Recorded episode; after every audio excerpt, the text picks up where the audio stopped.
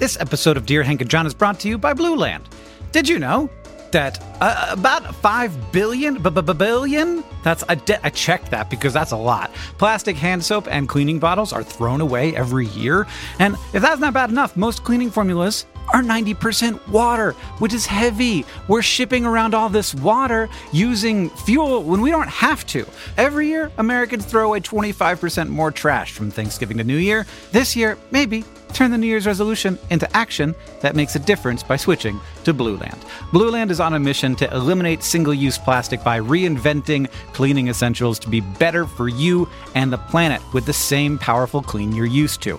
It's a simple idea. They have refillable cleaning products, they have a nice design. I have them in my home. It looks nice on your counter. You fill the reusable bottles with water, drop in the Blue Land tablets, wait for them to dissolve, and you never have to grab bulky, heavy cleaning supplies on your grocery run ever again. And refills, because they're small and you don't have to ship a bunch of water across the country, starts at just $2.25. You can even set up a subscription or buy in bulk for additional savings. From cleaning sprays to hand soap, toilet bowl cleaner, and laundry tablets. Laundry tablets, everybody, you know what I mean. All Blue Land products are made with clean ingredients that you can feel good about. Blue Land is trusted in over a million homes, including, yeah, mine. Blueland has a special offer for listeners right now. You can get 15% off your first order by going to blueland.com slash Dear Hank. You won't want to miss it. Blueland.com slash Dear Hank for 15% off. Again, blueland.com slash Dear Hank to get 15% off.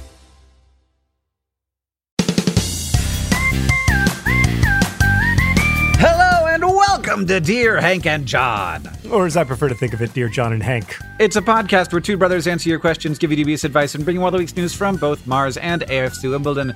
John, it's Catherine's birthday today, as this Yeah. podcast is coming out, Right. and she asked for for a Pixar movie about uh, a young boy and an old man who become friends on, and they take a, a huge adventure all over the world um, with balloons and talking dogs, Yeah. and etc. And I just, I just couldn't get it for her. Why not? Why am I getting rickrolled? Because I'm never to give her up. Never to give her up. I'm never to give her up. She can't have up. That's my joke. That was good. That was good. I worked on it for I- a while. Yeah, and I appreciate. I always appreciate a rickroll. I especially appreciate a rickroll that I truly do not see coming. In addition to being Catherine's birthday, and I think it's important to say, Hank, that when I talked to Catherine about her birthday, she was very clear with me about what she actually wanted for her birthday, which was for every living American to order the Anthropocene Reviewed book, which comes out tomorrow. Whoa. Oh, gosh. That's also true. yeah. So she was just like, you know what? I don't want anything for me. Just make sure that everybody gives someone they care about in their lives Mm-hmm. the new nonfiction book, The Anthropocene Reviewed, available everywhere books are sold as of tomorrow. you can't get an unsigned copy because there You aren't any. You can't, can't happen. I got mine. It is a signed copy. It's a beautiful book, too, and uh, and fun. Thanks. I mean, Yeah, it's, not always fun, of course. Yeah. Th- this- Smallpox when I've been that. talking about it, I've if my voice sounds a little thin, it's because I've been doing nine straight hours of radio interviews. But when I've been Mhm. talking about it, I I inevitably like emphasize what I what I want the book to be, but like I don't talk about the fact that it's funny. And I, Hmm. and I'm a little worried that people are going to like read this book and Right. be like, this Yeah. book is kind of funny. But yeah, or also be they like funny. won't realize, and they'll be like, "I don't want that in my life." They'll be Uh, like, what, yeah. yeah. Well, I don't. It's a weird book. I hope It's you like it. book. It Yeah. comes out tomorrow. I always had that same problem where I, I'd always end up talking about all the serious parts of the book, and then I'd be like, Right. "But it's a But it's a adventure story, and it's Yeah. a romp, and everybody's nice." Not everybody. Yeah, that's one of the things about your books that makes it really hard to talk about because, like, it is about the social internet and the complexities of navigating internet fame. And those are big, weighty subjects that are treated in a big, weighty way. But the book is also really, really fun. And and I I guess the reason it's important to me to point that out is that like I am not interested in books that are not fun. Like, yeah, I want to cry. I want to be moved. I want to feel something. I want to think big thoughts. right. But like it had better be fun because I this like this is hard. this is really hard. You don't mean And- books, you mean life. I mean life, and I Yeah. do not need like another assignment right now. Yeah, right. well, and I mean, it's it's interesting. Like, uh, obviously, your books also are not uh, always considered to be fun. Uh, that's not like the first adjective people use, but they are fun. That's one of the things. That's like the main thing you forget about them when you're done with them. Yeah, well, I don't want it to feel like an assignment or a responsibility or an obligation or any of that. Like Yeah. reading should be pleasurable. And we've a little bit like lost this, I think, because now we associate reading books with this like kind of like classy, sophisticated activity or whatever. Yeah, But like reading is joyful. And I've I I've tried really hard to write a book that like looks hard for joy and looks hard for wonder and celebrates it where I can find it. So anyway, the book comes out tomorrow. I hope everybody likes it. I'm super nervous. Here's our first question. It's from Fell, who writes Dear John and Hank, I know Mars is a planet, but is Mars a world? Hmm. I don't know. You, you know, I think I think yes, and I I don't know. yeah. Well, so I think so Mars think, used to be a world, but I don't know if it's a Hmm. world now. See, I I I think anything. I think there are. I think world is larger than planet. Oh, no. Disagree. So wait, are you saying the moon is part of our world? No, I'm saying the moon is a world of its own. Oh. Oh. Okay, follow-up question. Uh-huh. Is an asteroid that is like uh habitated is that a Mm. world? I think it. I think that if it's big enough, it is. And I How big does it have to be? I need an exact circumference. Uh, well, so like, so like the the livable area, I think is the the important Mhm. Thing here. But Well, just to be clear, the livable area of Mars is 0 square feet. same with the moon. Same with yeah, the moon. I mean like yeah. I, I the smallest apartment I've ever lived in has literally Oh. infinitely more livable Oh, area yeah. than Mars or the moon. so you so that is also a world. I think that the, I think that so so does the Earth contain the multiple apartment that I lived in on the Upper West Side when Sarah was in graduate Yeah. school is a world. Yeah. That's good to know. I'll tell the opera singer who lived upstairs that she lived in another world, literally a completely different world. And the guy who lived below us also lived in bleed over between the worlds. Yeah, it was Yeah. it was one building with nine worlds in it. I mean, is that kind of true though? Like, do you think that there can No. be more than one world on this planet? I think there kind of can be Mm. like my own little world, you know, like if you if you find a place that you know very well that no one else knows that you spend a lot of time in and that becomes that becomes Your world. Yeah. Yes, but those your world, I don't know. Your I see what you mean. Mhm. I think the risk of that is the implication that somehow your world can exist separate from other people's Mm-hmm. worlds. That's always the risk. Like when you start to talk about like the first world or Right. whatever. Right, right. But but we're not talking about No, that. We're talking about that. whether Mars is a world. And the answer to whether Mars is a world is Mm. in my opinion whether or not anything is alive on Mars. Yeah. Right. I mean, it, it'd be interesting. Like that's that's that's interesting that the the idea of a world, because we kind of need a word for that. Like we have, Yes. we, we have like Imagine yeah, Like imagine the NASA press conference, Hank, where somebody sits down and there are all these microphones and they clear their throat and then they calmly say, Today we would like to announce that Mars is a world. Mm. And everybody just like explodes into applause. It's a world. It's a world. There's life on Mars. yeah, yeah. Well, so it wouldn't be.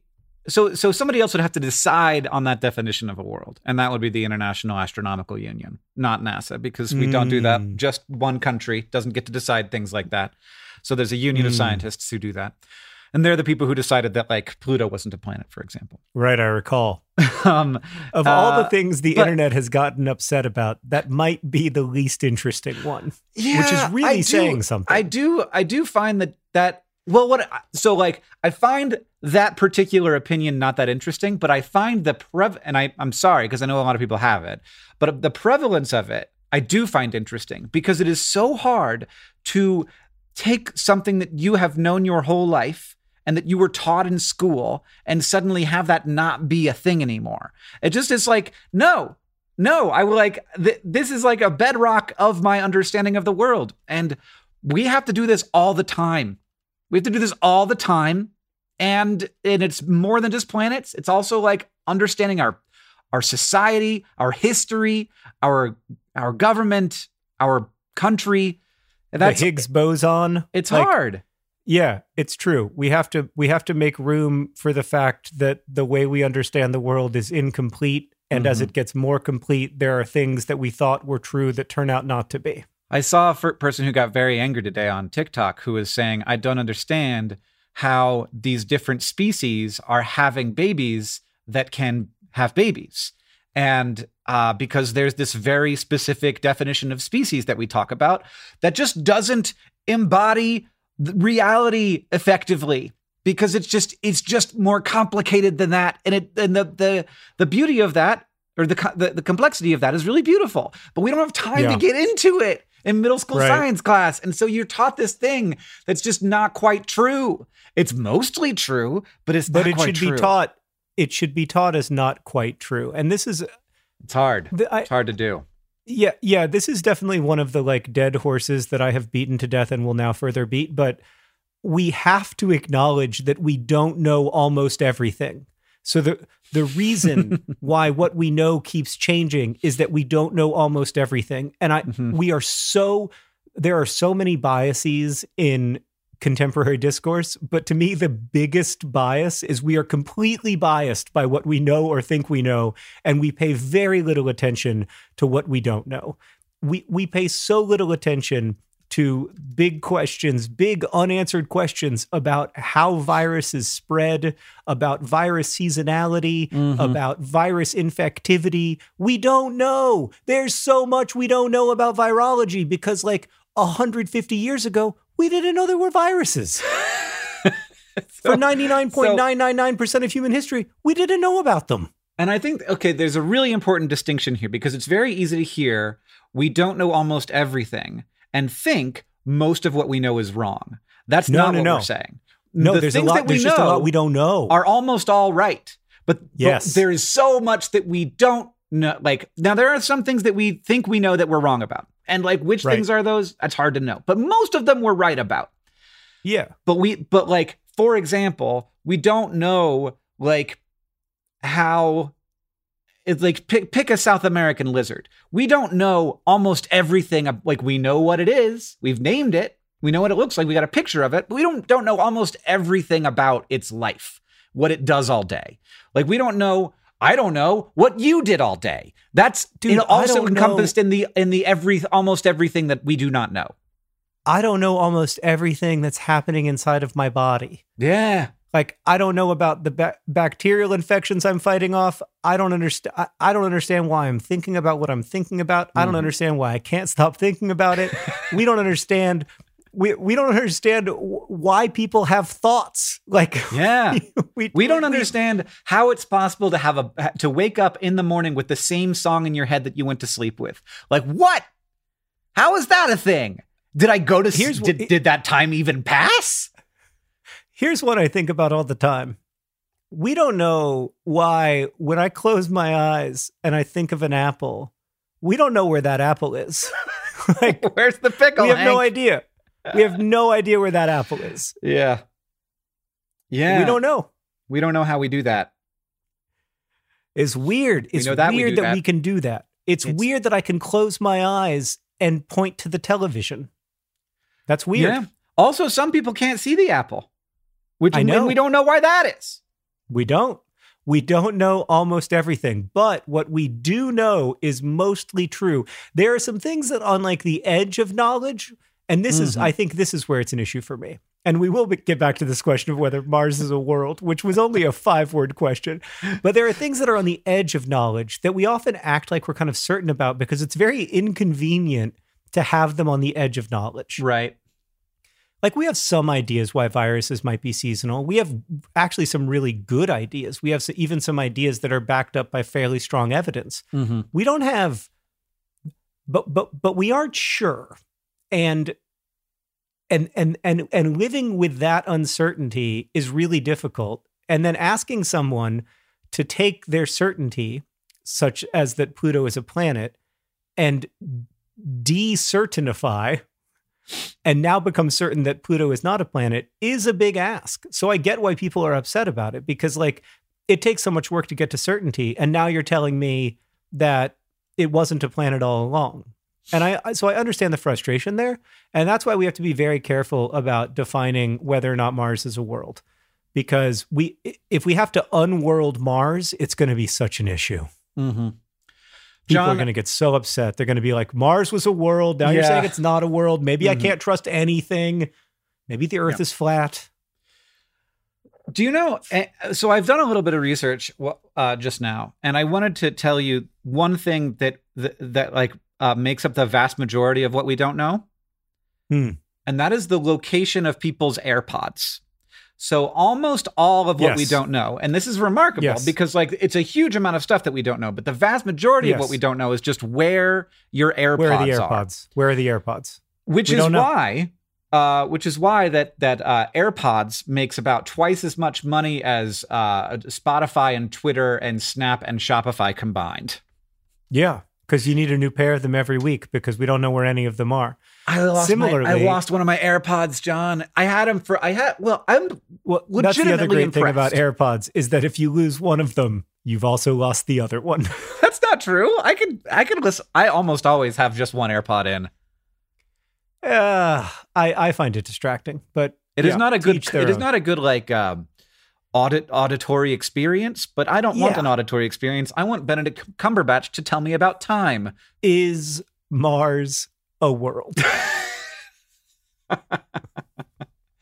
um uh look i think that i think that this is i think i am right now we don't have a good definition of a world i think that if the livable area of a of a piece of the universe that is not connect like that has vacuum of space between it and the earth is larger than like let's say downtown london that's a world but you it, define livable. Livable means that life can live there. no a human society can live there Currently, then Mars and the, and the Moon are not a world. There are no worlds in our solar system except for our world. that is true Now, I want to throw a wrench I- I- into the monkey please- works here because we are not even close to done with this question. sorry Okay. We're I- just warming up. Okay. We're renaming the podcast Is Mars a World? We're canceling the news from Mars and AFC Wimbledon. This is all we are from now on. I love that. That's what you think I'm laughing about. But Oh, that's what are you fine. laughing about? That you s- decided you're going to throw a wrench into the monkey works. Not a I'm monkey throw a wrench monkey into the work. wrench works. What's this? What's the statement? I'm going to throw a monkey. John, do not throw a monkey into the wrench works. I might have to. I mean, I- I've got to stop the works. That's, don't think that's all gonna do it. That's only gonna stop the the Mars monkey. conversation. I think the works will be fine. Wh- wh- do you? Do I just throw a wrench into It's- the works? Yeah, it could be a monkey wrench if you wanted it to be.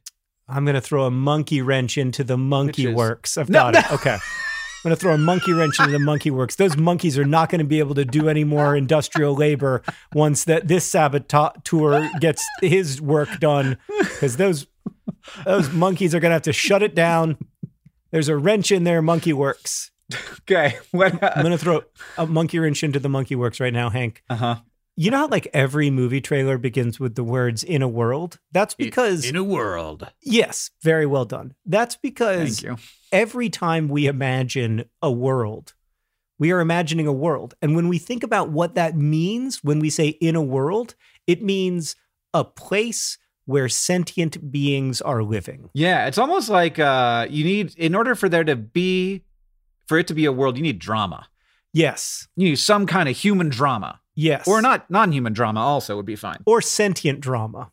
Yeah, You need you need like creatures making choices, which I guess I don't know. I guess we're not the only creature on earth that makes choices. no, there's plenty. There's plenty of non-human drama. Oh, I mean, almost all the drama So- on Earth is non-human. Actually, we're sort of we are a very we we really put ourselves as the protagonist of this story, but like we are, we're, what we are is a really loud, obnoxious Yeah. side character. Well, we are. Yeah, I mean, it's a. It, it depends on how long the story is. Um, but I'll tell you, we are. We, as you as you have put it, we are a problem for everyone. Yeah, I actually in the Anthropocene Reviewed book, I think I quote you as saying that. It's So- true. You said I said that. I don't remember having said that, but I believe you that I did. Yeah, I mean, I, I should have probably run those quotes past you, but they were all flattering. Look, I get to- absolutely believe you. before we get to the next bit, can we just talk about how one time on stage I said I had a very happy childhood, but I wasn't a very happy child, and you just Uh-huh. wrote that down in an absolutely remarkable thing, and now it's like the third most quoted line in the book. hey, hey, we got we got to the van. I was working on my book and I said, "Can I put that in my book?" And you said yes. Yeah, yeah. So I thanked you if I- in the end of the book for something or something else. So- Probably not for that specific thing. So I hope I didn't slightly misquote you in the Anthropocene Reviewed book. If I did, it was in the most flattering way imaginable because every single quote in that book is like, my wise little brother likes to say, Yeah, and I just stole that. That was just April's line now. well, I I, I like it as an April line more than I like it as a me line anyway. I was never going to use it. Yeah. Yeah, otherwise it's kind of mean to our parents. Right. Well, it's again though, it's had nothing to do with them that I had an un, that I was an unhappy child. As evidenced by my mostly happy childhood, though I had my years. Yeah. Yeah. All right, Hank, let's move on to another question.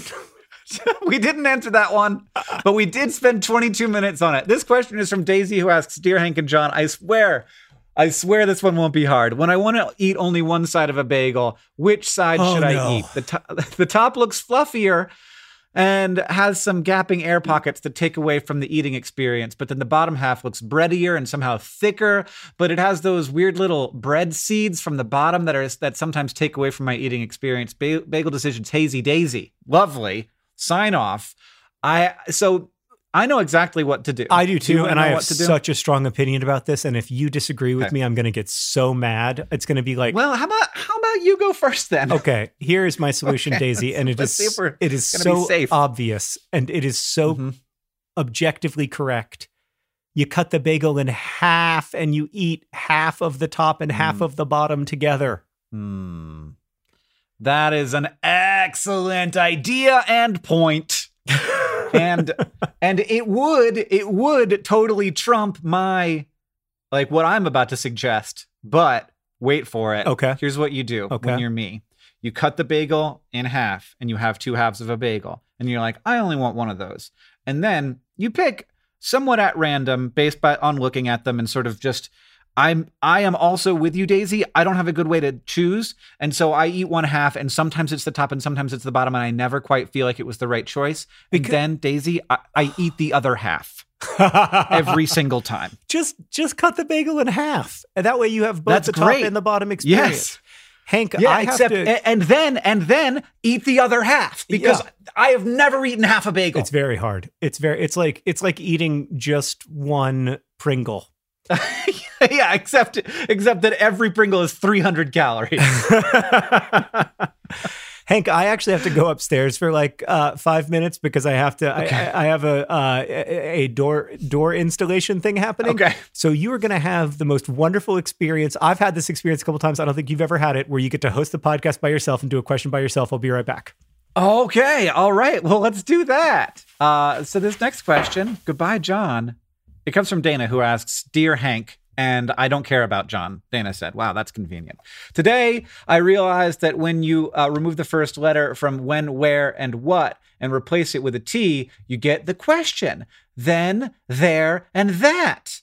But I'm wondering which came first. We're going to save that one for John because my mind has been blown and I hope that he has an answer for it because he bolded it and I didn't bold it. So instead, I'm going to move on. I'm going to ask this question from Henry, who wants who has a question about glue. And I can answer it. It's from Henry. He says, Dear Hank, I don't care about John. Also, weirdly, um, I'm five and my name is Henry. Mom is helping me type this. I like Hank's joke videos. Uh, why? That's awesome. Thank you for coming to this podcast. Why does this glue have a cow on the front? Is it called cow glue, Henry? Um, so this is a this is a picture of Elmer's glue. It's safe, non-toxic, washable, no-run school glue.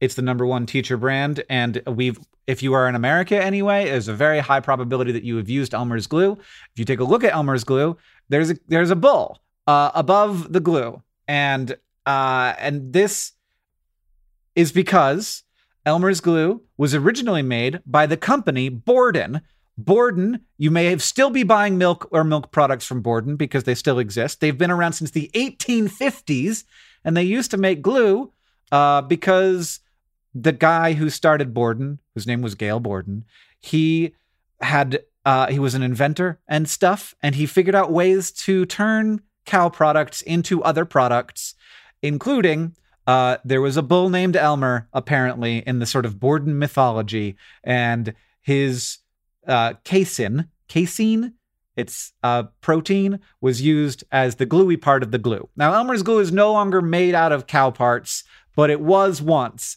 And so, Henry, that's the news. I think that it was made from the hooves of cows uh, that were it, it, part of part of the Borden family enterprise. So that's Elmer. There's a picture of Elmer. There's always been a picture of Elmer on Elmer's glue since for over 100 years now. Now, Borden doesn't even own Elmer's anymore. It got bought by a different company. But anyway, uh, that's the story of, of Elmer. And I think Elmer was married. So they were like a cow couple and the branding. Elmer was married to Elsie the cow. And so like Elsie made like the milk and Elmer made the glue. And that was the I, I mean, they were being creative and all this stuff back then. I'm sure it was like, wow, this is this is uh, really inventive uh, brand strategizing. No one's ever imagined products the way that Borden is, and now it's of course very very old fashioned. Um, so there was no man named Elmer. There was a cow named Elmer. Elmer was married to Elsie the the cow, um, and he's where the glue came from. so Henry is at it at the end. P.S. My favorite Hank joke is why did the monkey fall out of the tree? Because it was dead. Why did the second monkey fall out of the tree? Because it was stapled to the first monkey. Why did the third monkey fall out of the tree? It was peer pressure. Uh, you're five, Henry. That seems like I'm sorry. I, I, that seems like a bit of a dramatic joke for you, but I'm glad that you liked it. I'm glad that you liked it, and I'm glad that this is great. Now Henry will know this thing about Elmer's glue because John hasn't gotten back yet, and John will never know. Oh, will no one tell him? How was it? Wait, what? No one tell me what.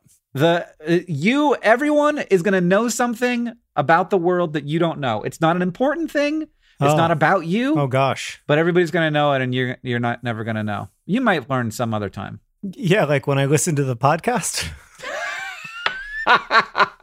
yeah. You act like it's like not publicly available. Do you listen to the podcast? I mean, not usually, but I'll listen to that bit.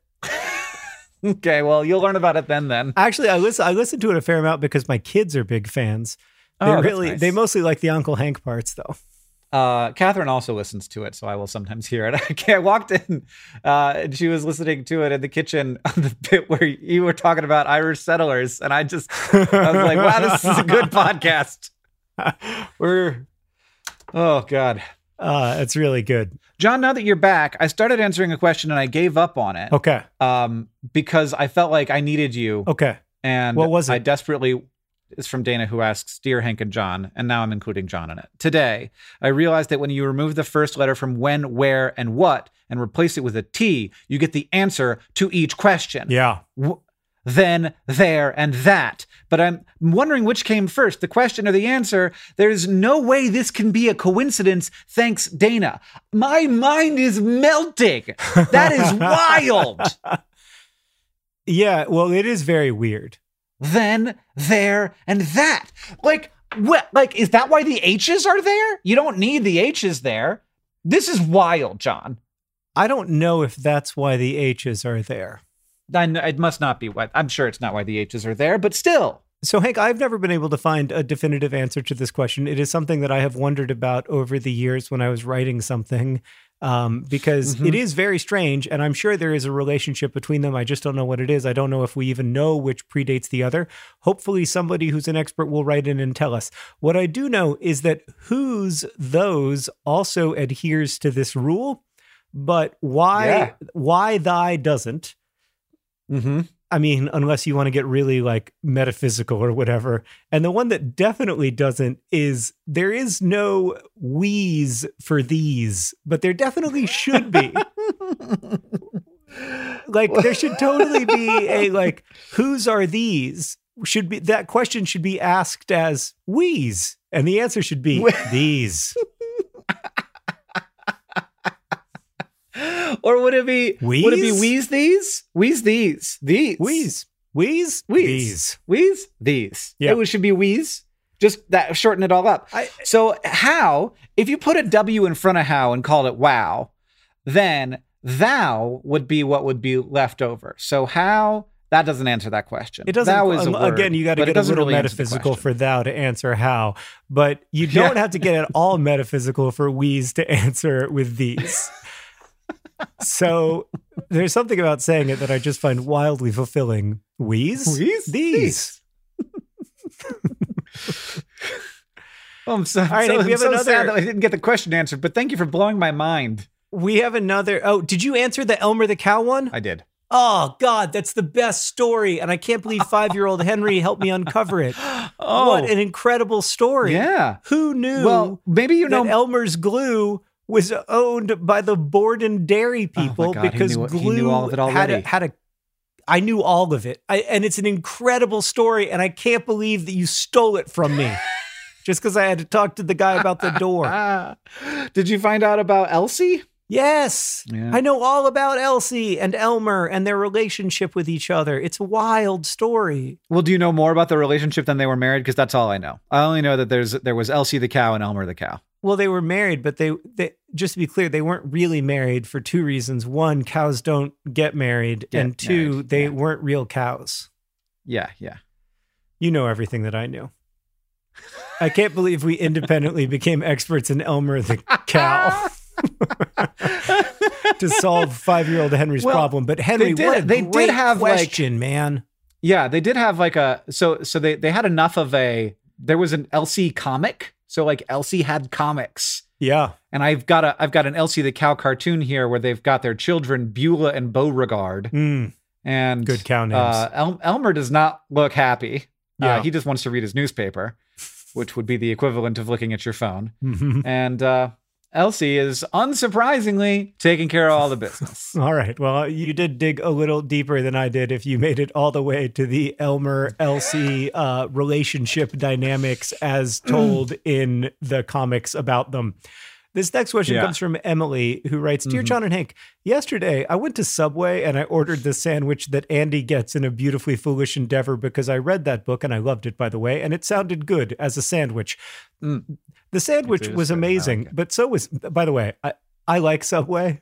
Amazing is a very strong adjective.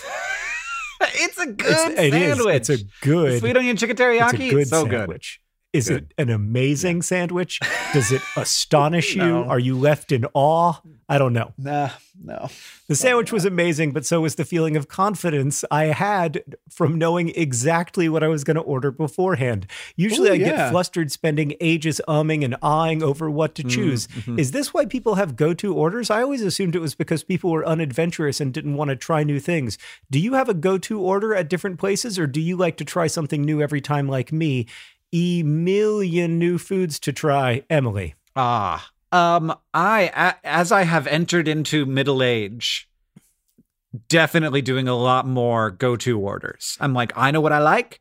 I'm gonna get what I like, and that is that is happening all over at at like almost all of the restaurants that I go to, even the ones that have like big menus with lots of different Yeah. like dishes on them, not Yeah. just like sandwich places or fast food places. I mean, I'm I'm doing this with most of my life now. Pants.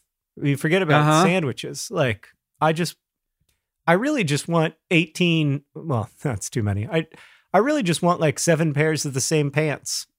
Yeah, I could get away with three pairs of jeans that I really Mm, like. uh, and and mm. this is I I could I could You could. um okay so uh, now now this is going to be unrelated we're really diverging here uh, but it's a question I need to ask you I I need an opinion on this We need to go back to this though because I have an important subway story, but yeah. okay um do you feel like it's okay to only care about your top half when it comes to style and then to just like have the bottom half taken care of by like No. I have socks I have shoes I have pants No. and then like I'm going to style the top half and then everything's going to go with my jeans No, you know what that's a little bit like for me? That's a little bit like when you only style the front part of your hair because it's the part you see. That's totally what I do. But you don't do anything with like the back uh, hair because whatever, that's other people's problem. I mean, I mean, I think I've been I- cutting it- my own hair for over a year now, and Yeah. so like I can't do the back. I mean, it if- looks bad back there. If the answer is is it okay yeah of course it's okay it's fine you do you do what you want especially when it comes to Mhm. like personal style but i when i'm when i'm dressing up i like to imagine an outfit at every level it just makes me more happy wow, but can we get back to subway so I don't have enough shoes for that. Um, Oh, I but do. yeah, hit me with your subway story. so Sarah worked at Subway, and because Sarah Mhm. worked at Subway, I always feel like when we go to Subway, I just let Sarah order for me because she knows she knows the ins and outs of that menu. She knows what's Yeah. good. She knows like what nothing's, flavor combinations nothing's changed in the last fifteen years. Very little has changed in the last 15 years. You still Yeah. don't get the seafood salad. You still, you know, Oh, like yeah. you're taking a little bit of a, of, of a risk, I think, if you get the tuna. But more to the point, until I started dating Sarah, my go to Subway sandwich, and I know this is pretty horrifying, but it's true, was roast beef, cheese, and bread. wow. And I'd been eating that since I was in like sixth grade because I had a lot of food aversions when I was a kid. It'll surprise you to learn.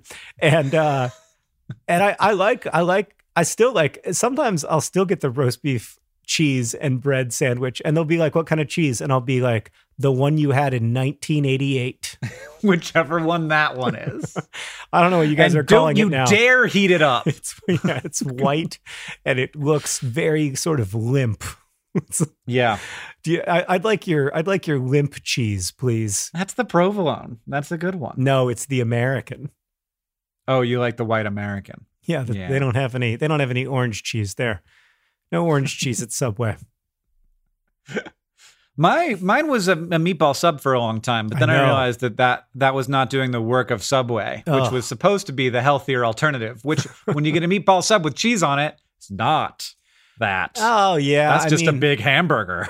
No foods are healthy foods. Food is food. Exactly. It's sustenance. It exists to be sustenance. Like this this weird hierarchical ranking of food is uh, a problem for me. Maybe not a problem for other people, but I, I it's bad. It's bad when I do it in my head. Anyway, it all reminds me that today's podcast is brought to you by the Orlando, Florida subways of 1991. The Orlando, Florida subways of 1991, proudly serving roast beef, cheese, and bread.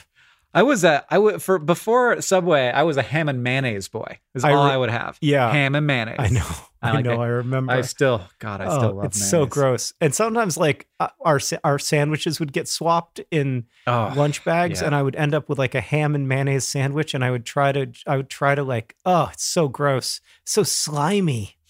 Ugh. mhm. What's our next Yep. podcast sponsor, Hank? I can't think about it anymore. Uh, this podcast is, is also brought to you by the Monkey Works. The Monkey Works.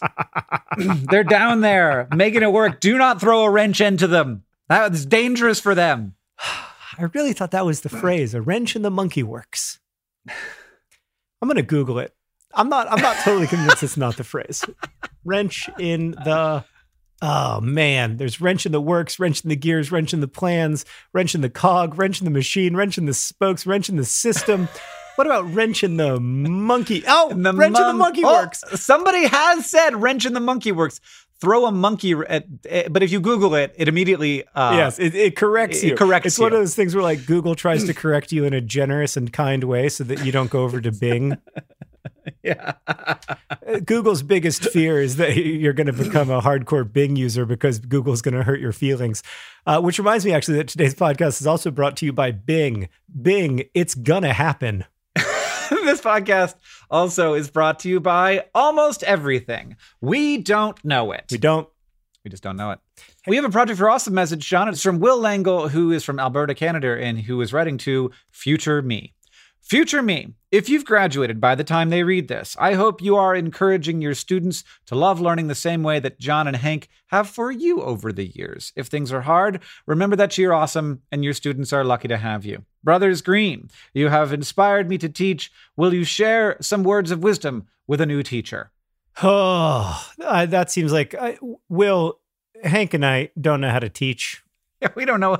Your job is Very uh, hard. Is what I can say is it's deeply important and really wonderful, and we're proud of you and happy that you are doing this work in the world. Yeah, and really grateful if you feel like we could have a seat at the table in your life as you were pursuing that career because there are a lot of hard things about teaching. But as a friend of mine who's a teacher recently said to me, the nice thing about my job is that I never wake up in the morning wondering if it matters. And it is really important. Like I look back on the teachers I had who were empathetic toward me and who were patient with me and I know full well that I wouldn't be here without them. Lovely. Sometimes I like to imagine the world after us, the strange mammals that will emerge, the abundance of biodiverse plant life taking over our fields and factories, and so on. I don't think this world will be better. I maintain that we are the most interesting thing to happen on Earth, and there is real beauty and meaning in our curiosity and compassion, even as we also cause and witness so much suffering. But at any rate, there will be a world after us, after each of us. And that's why there's life insurance. It exists to provide a financial safety net to those who love and count on you. Policy Genius's technology makes it easy to compare life insurance quotes from America's top insurers in just a few clicks to find your lowest price. With Policy Genius, you can find life insurance policies that start at just $292 per year for $1 million of coverage. Some options offer same day approval and avoid unnecessary medical exams. So save time and money and provide your family with a financial safety net using Policy Genius. Head to policygenius.com or click the link in the description to get your free life insurance quotes and see how much you could save. That's policygenius.com. Policy Genius, because there will be a world without us. Earlier in this episode, I was trying to remember the name of the International Astronomical Union. Yes, I think Or you called it the International- International Astro- Astronomical Union. or something like that. Yeah. And I, when I was doing that, I typed into Google who decides because I was going to write Uh-huh. what a planet is. But who does decide? Who decides in general? Yeah.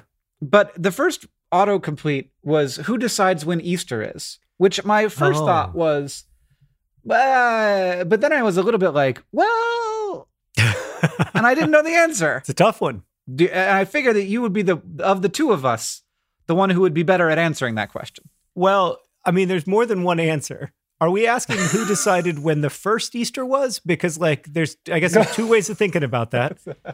One way would be Pon- Pontius Pilate decided. Yeah. Uh, Uh-huh. The other Probably way, shouldn't have left. the Yeah. other way would be that um, God decided, right? God decided. And then there would Yeah. even maybe be a third way, which is that, like, maybe the spring equinox played a role.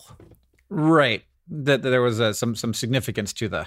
Yeah, Right. and that there was some maybe some moving around of uh, early holidays. That said, Easter of the major Christian holidays is the one that is sort of uh, time time defined fairly carefully in the Gospels. So I Hmm. okay. guess the answer is depending on your perspective, either God or Pontius Pilate. Right, but instead of like picking a specific day, they went for something. Yeah, yeah. First Sunday and It's around. Something. it- it's it's connected to Passover, the the Jewish Okay. holiday of Passover. so it's it is complex. Well, I mean, yes and But no. also- it's, it's not that complex. Like it- we can figure out uh, when Easter is going to be in 500 years, if that's what you're asking. Like it's it's not that hard to Right. figure out. Like they don't like every January 1st. They don't have a meeting of the International Astronomical Union to have a debate about what what day Easter is going to be. Now, interestingly, Easter is not celebrated on the same Sunday by all Christians. Like uh, Greek and other Orthodox Oh. Easters are several weeks later than what I think of as like my Easter. I mean, I guess it's not really mine. So I guess- you know what I mean. so I guess who decides when Easter is is kind of all of us together. Yeah. Like so many things. Or, yes, or or or God or pon- yeah. Uh, There's a lot of answers. The real question is.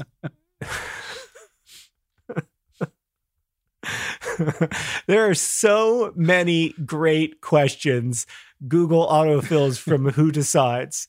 It's hard to pick a favorite one, I know. but may, but I was I- pretty, I was kind of upset by a I think couple my, of them. I think my favorite one is who decides war?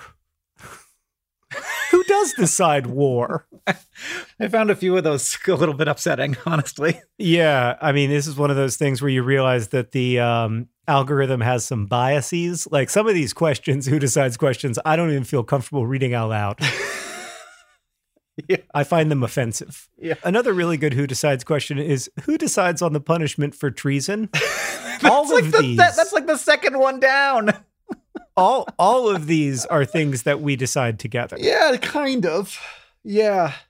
Though I I don't know. And it, it Yeah, n- but we don't always have we don't always have an equal voice in these conversations. That is that is certainly for sure. John, this next question comes from Sarah, who asks Dear Hank and John, when I was diagnosed with asthma eight years ago, my allergist asked how much I sneeze. And I replied, Not often, just a normal amount. And she said, and I quote, It is not normal to sneeze. I never sneeze. Now I think about her every time I sneeze. now I now I think about her. I, now I think about her every time I sneeze. Sarah. This is this is the craziest thing I have It ever not- heard a medical Hello. doctor say. I am a I am a doctor of medicine. What? I spent What? 18 years studying for this. It is not normal to sneeze. I never sneeze. I mean, the the phrase "it's not normal to sneeze" is in and of itself a little uncomfortable for me. But following it up with almost like like like a qualitative statement, like I have reached a level of enlightenment whereby I no longer need to sneeze. I once It- I- everything about that quote, "It's not normal to sneeze. I, never, sneeze," is an astonishment. Like, what do you think that doctor thinks when sneezing?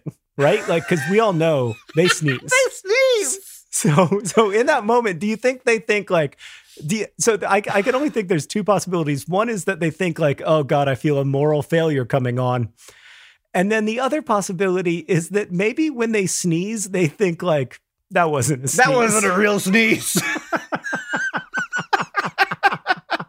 I've seen other people sneeze, and I'm not doing that that. wasn't no that wasn't like an asthma sneeze that was uh yeah, yeah that was I, I never sneeze Look, What we've a- been what a we've been sentence. running we've been running an advice podcast for I don't know how many years now, and I think if there was a person who never sneezed, we would have gotten that question. they would have heard the podcast and been like, "I need to. Add, I'm a little weirded out by this. I see other people doing it. I know it's a normal thing, but I never sneeze." They would have asked. That's what we're here Yeah. for. That exact circumstance. I will say so 95% of purportedly normal persons I don't know how this is defined by the Uh-huh. Journal of Rhinology Uh-huh. but 95% of purportedly normal persons sneeze less than four times a day on average. But you'll notice that sneezing less than four times a day is not an example of never sneezing. It's hundreds or thousands of sneezes a year. I never sneeze. Like if I heard someone say to me, "I never sneeze," I would be like, "Are you are you an alien who is inhabiting a human suit and who just like just revealed themselves to me?" Or alternately, like do you have some kind of like force shield that surrounds you that when you sneeze makes you immediately think like, "Nope, not that. Didn't happen." My allergist, my allergist said My to me, "It's not said, normal, "It's to, not normal sneeze. to I never sneeze. sneeze. I never sneeze." This person is a criminal. I, I never sneeze. I never sneeze. like I, this, they need to be investigated. You know, they have that podcast, Doctor Death, where it's like, man, this was a really bad doctor. This doctor like uh, lied to thousands of people and, and told them that they had cancer when they really didn't. This doctor was a monster. Here's a 12 episode podcast Right. series about this monstrous doctor. I want a 12 episode podcast on- about on- the allergist who tells people I never sneeze. About Doctor McNever Sneeze, the the greatest criminal doctor of our times. It's not normal to sne- Oh my god! Like, Well, uh, I am so glad that I've been primed now that this is a possibility, so that if this ever happens to me, I can instead of just being dumbfounded and like questioning my own sanity, I can stand up and walk out of the room. I believe I'm going to have to consult with another allergist, specifically a human one. Well, as they call them in the business, a sneezer. That may be the actual like definition. I don't I don't want to exclude anyone from humanness, you know? Yeah. But uh, it's really hard to define what a human is, and I think it might just be a person who sneezes. Uh, Maybe there We're are need to people talk who to a never- sneezer about this. Yeah, because you like ultimately don't you want a doctor who can on some level empathize with you rather than being like, unfortunately, I literally can't know what that's like because I don't wait, sneeze, never have, don't know what it's like, can't feel it, it's not normal. All I know, all I know about sneezing is that it is not normal. You do not want to be a sneezer. You need to go back to your allergist and you need to say, "All right, Doctor Never Sneezer Scrooge," and then and then be like, I, "I didn't plan it past that. That's all I had." The great thing about And about then you walk out. You look, look, look. I thought of Never Sneezer Scrooge, and I'm done. the relationship is over. this doctor is extremely successful in, in one way, right? Which is that every single person who's ever heard the sentences sneezing is not normal. I've never sneezed. Every single person who's heard that, when every time I sneeze for the rest of my life, I'm oh going to think of that doctor. And also my own personal failing that I have not correctly addressed my medical issue of being a sneezer. my humors are all out of whack, and as a result, I've become a sneezer again. I also, is it okay if I start to think of myself as a person who um, used to be a sneezer but is no longer a sneezer until my next sneeze? You know, so like right, now, right. yeah. I used to be a sneezer, and it was a real problem. I sneezed, I mean, up to four times a day sometimes, but now. Mm-hmm. Finally, at last, I have achieved nirvana and I am no longer a sneezer. And then the next time I sneeze, I'll be like, damn, No, I'm only a sneezer during the moments I'm sneezing. In the spaces between, I never sneeze. Right. Like the, the sentence "I never sneeze" was more. it wasn't. It wasn't literal. It was more of like I'm not the kind. I'm not. I'm not. I'm not the sneezing type. It's not. Occasionally, we all slip up, you know. But like I'm not. I'm not. The, Every time, next time I like am in a room with somebody who sneezes, I'm gonna be like, you know, it's not normal to sneeze. I never sneeze.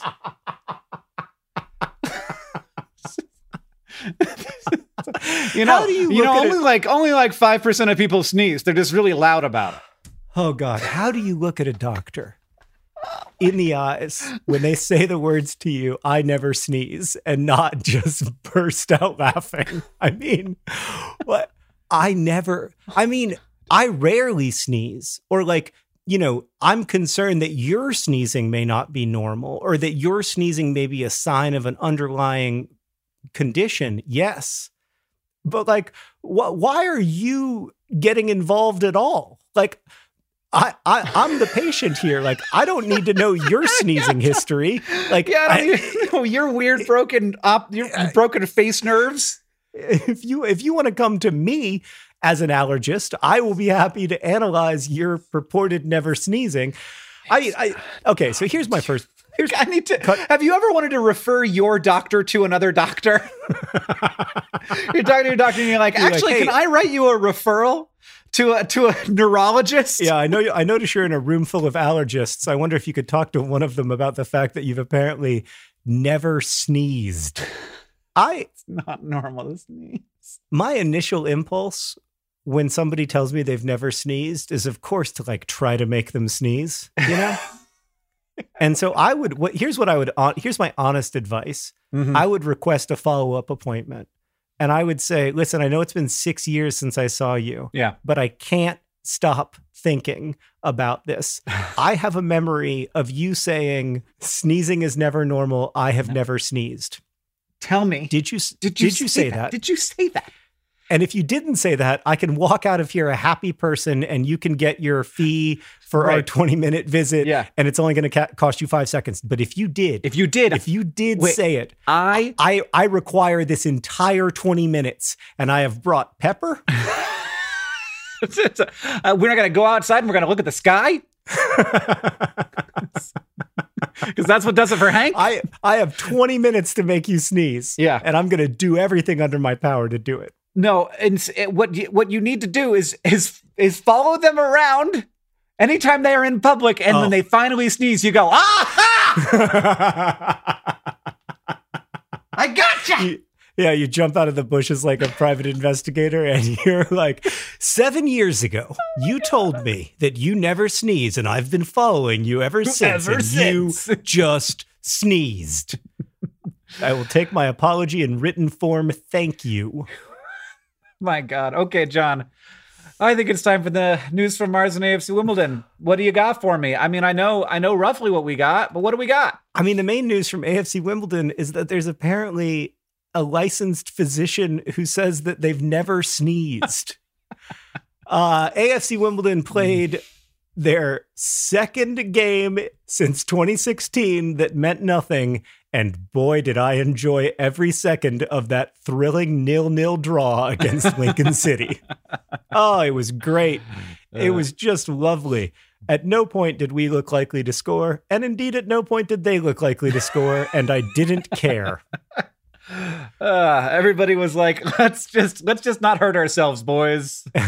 AFC Wimbledon have officially ended the season in 19th place, one whole spot above Wow. the final non relegation place, which went to Wigan Athletic. The relegated teams this season were Rochdale, Northampton, Swindon Town, and Bristol Rovers. It's always sad. I, I feel really bad, especially for Rochdale fans, because they were so close to staying up. Just didn't happen for them. And uh, Wimbledon survive another season in League One. And I got to say, I'm really enthusiastic about the future. I thought, I, I really feel like the, the team is coming together. And if you look at like our our last two months, how many points per game we were getting, forget about finishing 19th. Like we were near the playoffs. Yeah. So I'm I that's not to say that I expect it to like And and that will totally be the case next year when you have a completely different team.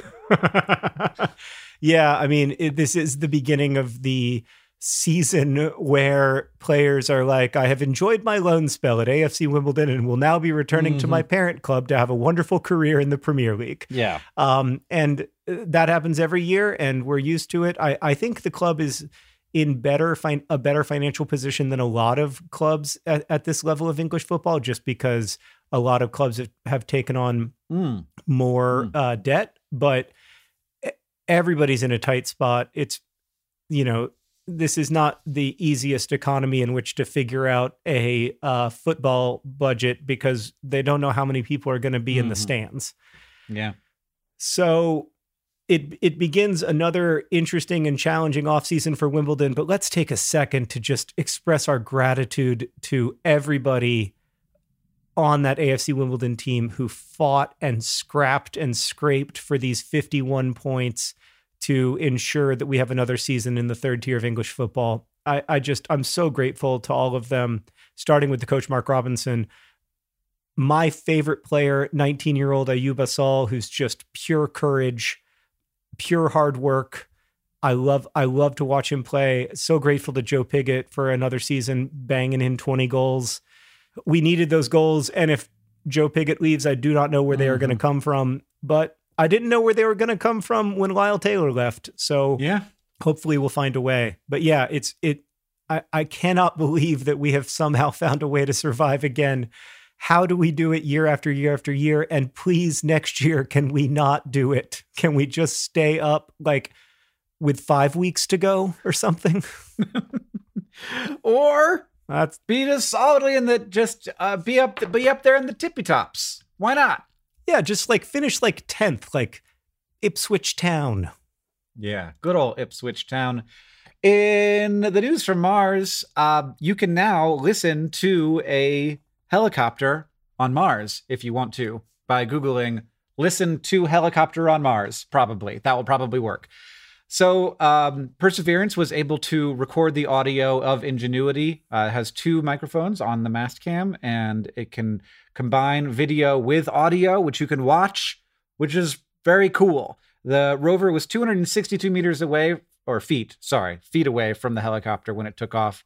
And uh, that distance combined with the atmosphere being very thin and the wind that would also be blowing on the microphone what made it like not entirely clear that they would be able to actually hear this, but you can. You can hear it. They did a little bit of work to bring up the frequencies of the helicopter audio, but that's very cool. Um, and Yeah. you can hear it sort of fly away, and then uh, because it's it's moving around, and that's super cool and weird. And you can go watch it on NASA's website. It sounds really good. Like the quality of the audio is pretty darn good considering it's coming from Mars. Yeah, yeah, and also that like you know those there's always wind, and so it's like wait, it's a- Yeah. and there's it's one percent of the number of air molecules that we have on Earth to carry the sound through it, which also is going to make things much quieter. I know.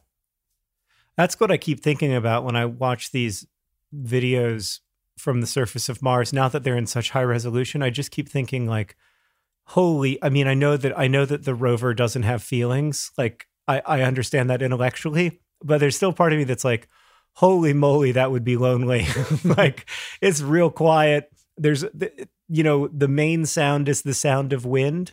And it makes me conscious of like how many sounds I hear all the time other than wind Mhm.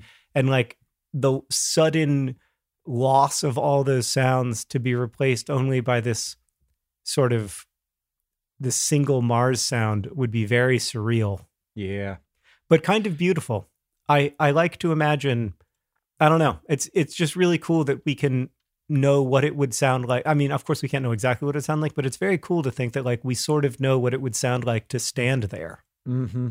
it just makes it more real to me for some reason. Yeah, Like, me just too. Like, yeah, you know, we've we've had pictures from Mars for a long time. We've had even really high resolution or even three dimensional pictures from Mars, but like I don't know, adding sound to the mix, which like th- there's some scientific value to the sound. Like you could maybe learn some things about the atmosphere. You could maybe learn some things about the spacecraft itself. But mostly, this is really just about like having a more immersive, like, wow, this is a car on Mars and a Yeah. little drone helicopter too, and that's Right.